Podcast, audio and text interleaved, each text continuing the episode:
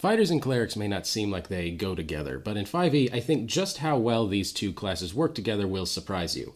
It definitely did for me. As a result, we have an unusually high amount of multiclass builds to go through today, so I'm going to spare you the preamble on this video and just say there's something for just about everyone here. Even with just a single level dip, I think you'll be impressed by how much these two classes complement each other.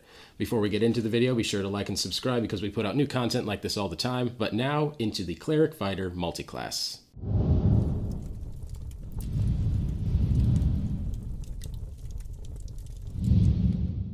Fighter and Cleric are debatably the most versatile core classes in 5e, and by combining them, you have what is possibly the widest range of options available. Now, putting those options together into something worth playing more than a straight fighter or straight cleric is its own issue, but simply having all those options at your fingertips is a tempting prospect.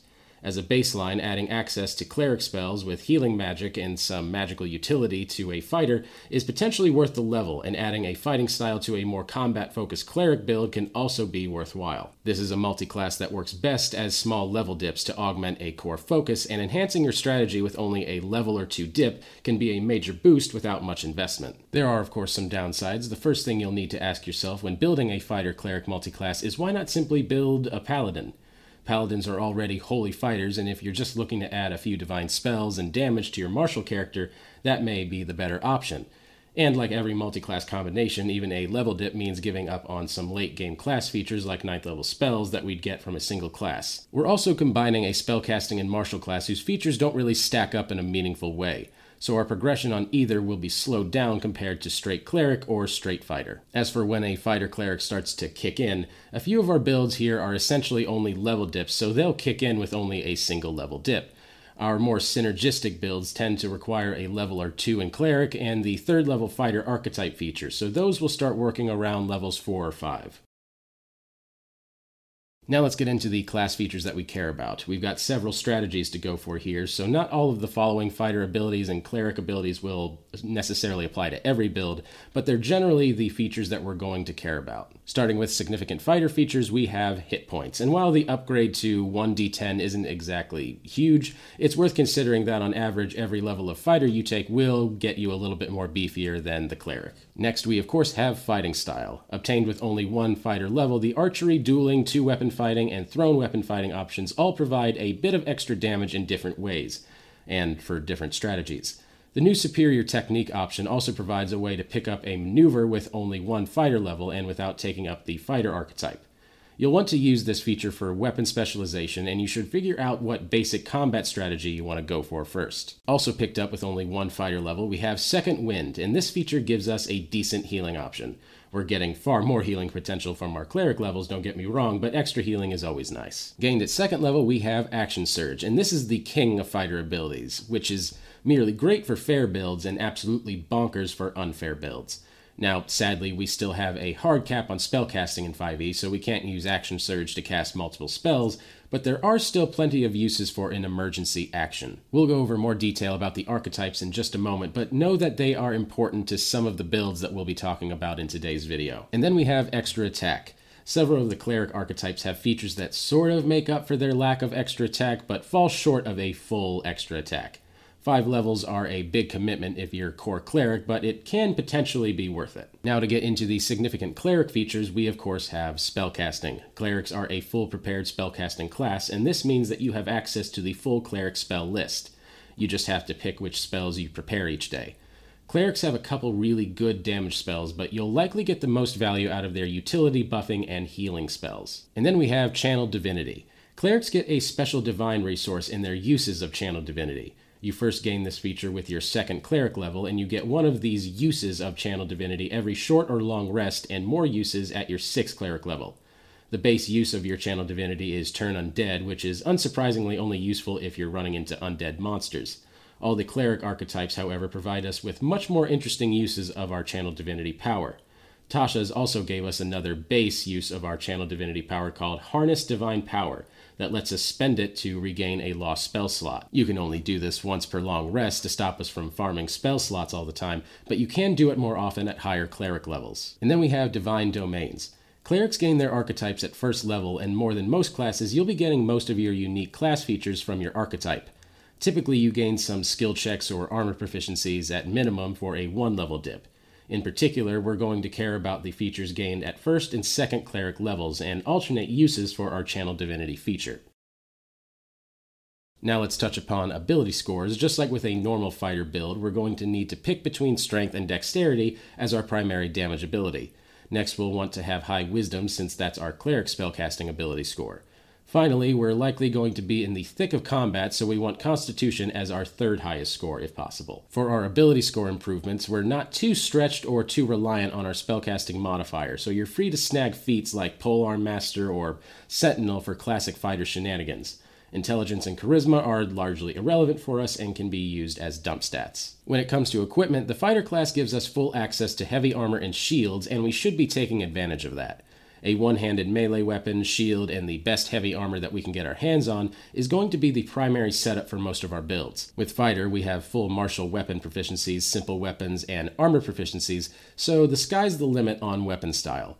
We can switch that up to a medium armor or light armor with a rapier if we're going for the dexterity route, which should get us to similar ACs. Depending on the setting or original campaign, you might even be able to swing firearms and get a sort of shotgun preacher build going on. So keep the dex version on the back burner just in case. And now let's get into spells. A single level dip gives us access to cleric spells, many of which can be incredibly helpful for a martial strategy. Most of our builds aren't pushing too high into cleric levels, so we're mainly interested in low level spells like cantrips and first or second level spells. Third level spells may seem attractive, but it's unlikely worth that deep of a dip. We're also planning on being in the thick of combat, so spells that require concentration are less valuable to us, and we're incentivized to look for spells we can cast in addition to our attacks. Starting us off, we have the Guidance Cantrip.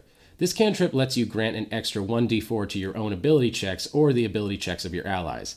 The nice thing here is that since it's a cantrip, it's essentially always going to be free in situations where time isn't an issue.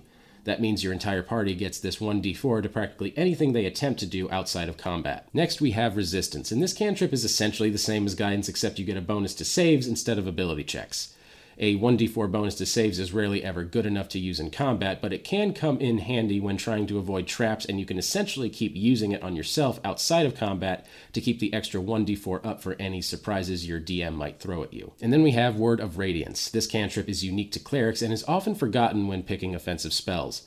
You get to force any number of creatures within 5 feet of you to take a constitution save or take 1d6 radiant damage with cantrip scaling increases. This is especially great for us as martial builds when we expect to be right in the thick of combat. It even allows you to pick and choose the targets, so even though it's sort of an area of effect around yourself, you're never at risk of hitting your allies. And then we have Cure Wounds, which is bog standard and boring, but it's a staple for a reason. It's a first level healing spell that can definitely help keep you and your party alive. Mostly. Another dull spell, but probably one of the most useful out of combat spells in the game, Detect Magic, which essentially gives you a magic flashlight that detects craziness in any room that you're in. Moving on to one of the best low level offensive spells in the game, Guiding Bolt is a ray of 4d6 radiant goodness that leaves an after effect gaining advantage on the next attack against your opponent. Even only using a first level spell slot, Guiding Bolt is amongst the most powerful spells and will remain a relevant and useful attack into second and third tiers of play. And then we have Healing Word, which does significantly less healing than Cure Wounds at the same level, but it has two differences that make it worth taking. First, Healing Word has a range of 60 feet versus the touch range of Cure Wounds, which means with Healing Word you can save a downed ally even when you can't physically reach them. Second, Healing Word only uses a bonus action, which means we can use it and still make our attack on the same turn. Next, we have Sanctuary, and this forces enemies to make wisdom saves if they want to attack you. I wouldn't recommend this normally since it's a concentration spell, but keep this spell in mind for one of the later builds that makes better use of it. And then at second level, we get Aid, which increases the maximum hit points of up to three creatures by five, and it lasts for eight hours. This is a better defensive boost than temporary hit points since the actual maximum is increased, and you can heal back up to that new limit. For us in particular, it's also a buff spell that doesn't use concentration, and those are few and far between. Next, we have Prayer of Healing, and this lets you heal up to 6 creatures for 2d8 plus your spellcasting modifier, but it takes 10 minutes to cast. It's the equivalent of casting 6 second level Cure Wounds spells, but only uses one slot, at the cost of requiring essentially a miniature short rest. But in situations where you can take a breather, but not an actual rest, this spell can refresh your entire party. So if you're in a what you think is an out of the frying pan into the fire situation, I imagine this could be very helpful. Next, we have Spiritual Weapon. With this spell, you conjure a big ghostly weapon and hit your enemies with it every turn for 1d8 plus your wisdom modifier at the cost of your bonus action. We're already not using our bonus actions for much, so this spell typically translates to straight extra damage and is one of the best arguments for taking your cleric levels up to 3 just to get it. And now it's time we actually discuss these multi class builds. Clerics are primarily spellcasters, and fighters are absolutely martial, so we're not going to get far with an even split. Instead, most of the following builds focus on getting the most out of a small level dip. Starting off with the build, the Peace Troll. For this build, our goal is to royally hose a boss monster so that they waste their attacks every turn. To accomplish this, we want two levels of Cleric taking the Peace domain and three levels of Fighter taking the Cavalier archetype. The levels in Cleric are only a dip, and the remaining levels should go towards Fighter, giving us a final split of 2 Cleric and 18 Fighter. At third level, when we first gain the Cavalier archetype, we gain a bonus proficiency, a bonus to mounted combat, but more importantly, we get the feature Unwavering Mark. Unwavering Mark lets us mark any creature we hit with a melee attack, and while within 5 feet of a marked creature, they make all their attacks at disadvantage unless they target you. From our levels in Peace Cleric, we get another bonus proficiency and two prominent features Emboldening Bond at first level, and Channel Divinity option Balm of Peace at second level. Emboldening Bond works essentially like a super version of the Guidance spell, letting us grant ourselves and some of our allies an extra 1d4 on all their attack rolls, ability checks, and saving throws for 10 minutes. Balm of Peace gives us an odd sort of dash movement that doesn't provoke attacks of opportunity, but every one of our allies that we run past as we do so heals 2d6 wisdom hit points. So, how do we do this? Firstly, we just run in and smack the big boss monster with our melee weapon of choice. When we hit the creature, we activate our unwavering mark for free, giving them disadvantage on every target that isn't us, so long as they're in melee range of us. Next, using our bonus action, we cast the spell Sanctuary, which is conveniently a domain spell for the Peace Cleric. Think of Sanctuary as a sort of truce. So long as you don't make attacks, creatures that attempt to hit you have to succeed on a wisdom save in order to do so. You've now set up a scenario where the boss monster has to pass a save to attack you and has disadvantage on anything but you, and is pretty much screwed either way. For your turns, while this is happening, you can either make your attacks and then simply cast Sanctuary again, or you can use this time to heal your allies using any number of healing spells or the Balm of Peace as you keep locking down the boss. Next, we have the Flashbang Fighter build. Technically, this is more of just a recommended level dip with a full build, but you can gain a lot of power to any fighter build with a single cleric level dip to take the light domain. The light cleric gains the ability Warding Flare at first level that can be amazing for a martial character. Whenever you're attacked by something within 30 feet, you can throw up a flashlight to impose disadvantage on the attack as a reaction. You can do this flashbang maneuver a number of times per day equal to your wisdom modifier and regain them on a long rest. Beyond that, a single level is getting you three cantrips and two first level cleric spell slots ready for wound curing. This one level dip adds survivability for any type of fighter build. Battlemaster is an excellent option for battle maneuvers, but I think it pairs best with the Rune Knight fighter archetype, specifically taking the Cloud Rune. The Cloud Rune lets you magically swap the target of an attack and force your enemy to hit their ally once per short rest. Put together, this build has a ton of opportunities to swerve, deflect, and divert the nastiest attacks you run into with only a minimal level dip. You can consider taking a second level in Cleric for the Channel Divinity Radiance of Dawn feature for bonus radiant damage, but since it doesn't scale up, I don't exactly recommend it unless you know it will be a short, low level campaign. Next, we have the Triple Threat. Imagine in combat, you, well, rather your character, walks up to join, and then a duplicate joins and then another duplicate. One of your triplets casts a spell, and the other swings a sword, and your enemies are left utterly baffled as their attacks seem to pass harmlessly through one duplicate, and they're beaten by the others. To accomplish this, we'll need to at least have two cleric levels taking the trickery domain, and three fighter levels taking the Echo Knight archetype. The Echo Knight lets us create a copy of ourselves as a bonus action, and though we can only have one Echo at a time, it's essentially free. This Echo has an AC equal to 14 plus our proficiency bonus, a single hit point, and on our turn, we can move it up to 30 feet at the low cost of absolutely nothing. As a bonus action, we can swap places with our Echo. Whenever we make melee attacks, we can make our melee attack using the Echo, and we can make attacks of opportunity using the Echo. Also, at third level, we can get the feature Unleash Incarnation that lets us make an extra attack through our Echo when we make an attack. And we can do this a number of times per long rest equal to our Constitution modifier. Now, the Trickster Cleric gets their duplicate through the Channel Divinity Invoke Duplicity feature. At the cost of our channel divinity use, we can create a duplicate illusion as an action that lasts one minute. Our duplicate illusion is less real than the echo, and we can't make attacks through it, but we can cast our spells through it and move it up to 30 feet as a bonus action. One of the best parts here is since the duplicate is just an illusion, it's also essentially invulnerable, and if you can get the enemies to attack it, they'll basically just waste their attacks. We can control the echo for free and the illusion using our bonus action, so together we can move all three of ourselves every turn and just utterly confound our enemies while hitting them from multiple sides using your attacks and attacking through your echo using Unleash Incarnation. It'll be easy for your enemies to poof away your echo, but it's just as easy for you to resummon it as a bonus action, and you should be able to waste a ton of your enemy's attacks on your cackling counterparts. And if all else fails, you can consider taking just one more level of cleric to gain access to second level cleric spells and mirror image. It'll technically be easier to spot you since you're a triple and your echo and illusion won't be, but man, it's flavorful and useful for a fighter. This build is more than a defensive boost, it's a whole unique strategy. It relies a bit on your DM ignoring meta knowledge and letting the enemies be confused by your copies, which I think any decent DM should be able to do. But uh, yeah, keep this in mind if you think this is something you can get away with at your table. Now let's move on to some honorable mentions. With the first level domain cleric powers, along with the access to basic healing magic, this makes a single level dip into cleric potentially worthwhile for an otherwise pure fighter build the following options are decent enough to get an honorable mention for a single level dip.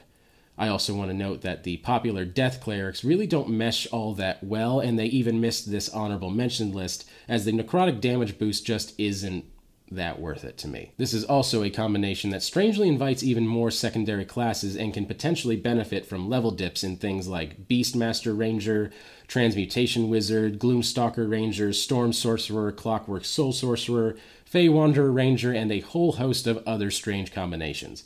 We focused only on fighter cleric combinations here, but triple class combinations actually work here, and that's not often the case. First, we have the extra magic fighter. By taking a level in the Arcana domain, you gain a whopping 5 cantrips, that's 2 from the wizard spell list and 3 from the cleric spell list, in order to access healing magic, detect magic, and magic missile especially at tier 1, just one level dip into Arcana Cleric, your fighter can be healer, utility caster, and a frontline fighter for your party all in one. And then we have the free magic item build. You can essentially get free magical items by taking one level in the Forge domain. Blessings of the Forge give you either some armor faith, plus one armor, or plus one magic weapon whenever you need it. At early levels, guaranteed access to a magical weapon can be a big help, especially in a campaign with low magic item acquisition magic items along with the base spellcasting can make this worth the level dip. And then we have the Stormfighter. With one level of Tempest Cleric, you gain the feature Wrath of the Storm, which lets you retaliate when hit for 2d8 thunder or lightning damage, a number of times per day equal to your Wisdom modifier. If you go one level deeper, you get Channel Divinity Destructive Wrath, which lets you maximize lightning or thunder damage, but other than that, it doesn't scale, so I really don't recommend this dip if you plan on playing up to Tier 2 it does nothing for your normal attack damage rolls, and the ability never scales higher. You do get Searing Smite, though, which is a decent way to add more damage to weapon attacks. Funnily enough, the only Cleric Fighter multi-class builds I've ever had at my table were from two players in the same campaign.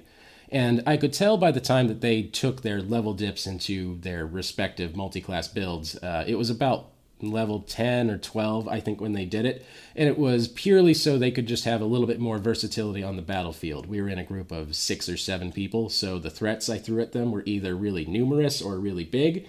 And I think they just wanted a little bit more versatility on the battlefield. So if that's something you're looking for in your campaign, I can definitely recommend you pick up one of these multi-class builds we've talked about. Thank you guys so much for watching. I really appreciate it. Be sure to like and subscribe because we put out new content like this all the time. Be sure to check us out on skullsplitterdice.com to see what we are up to. We have a book of magical items that I think you should check out called Andrar's Vault. And if you guys are going to be making a cleric fighter multi-class, I would love to hear about it down in the comments. And if you guys have any ideas for videos you'd like us to put together, please leave those down there as well. My name is Patrick Ferguson from Skull Splitter Dice, and until next time, farewell.